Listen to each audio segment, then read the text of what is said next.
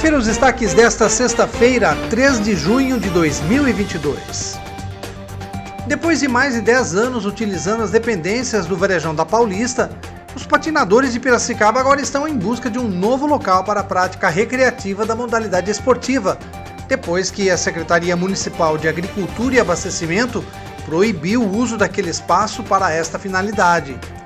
Durante a reunião camarada de ontem, o vereador Pedro Kawai, um dos apoiadores históricos dos patinadores em Piracicaba, lamentou a postura da secretária da pasta, Nancy Tami, dizendo que a restrição aos patinadores não tem sentido. Kawai lembrou que há mais de 10 anos eles vinham ocupando o local e nunca houve qualquer incidente.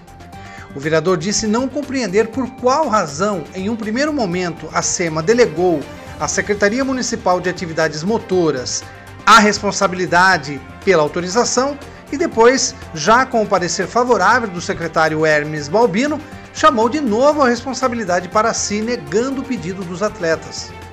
O parlamentar lembrou que as administrações municipais anteriores nunca se opuseram a dar apoio e a ceder um espaço para a prática da atividade. No final, Kawai disse que não se pode tratar a população com essa demonstração de descaso.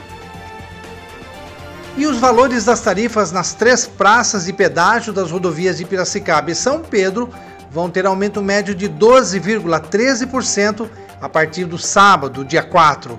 Na praça localizada no quilômetro 182 da rodovia Hermínio Petrim, a SP 308 em Piracicaba, os motoristas de carros, veículos de passeio, que antes pagavam R$ 5,50, vão passar a pagar R$ 6,20. Acompanhe os nossos podcasts pela Rádio Kawai, disponíveis no Facebook, Instagram, YouTube e no Spotify.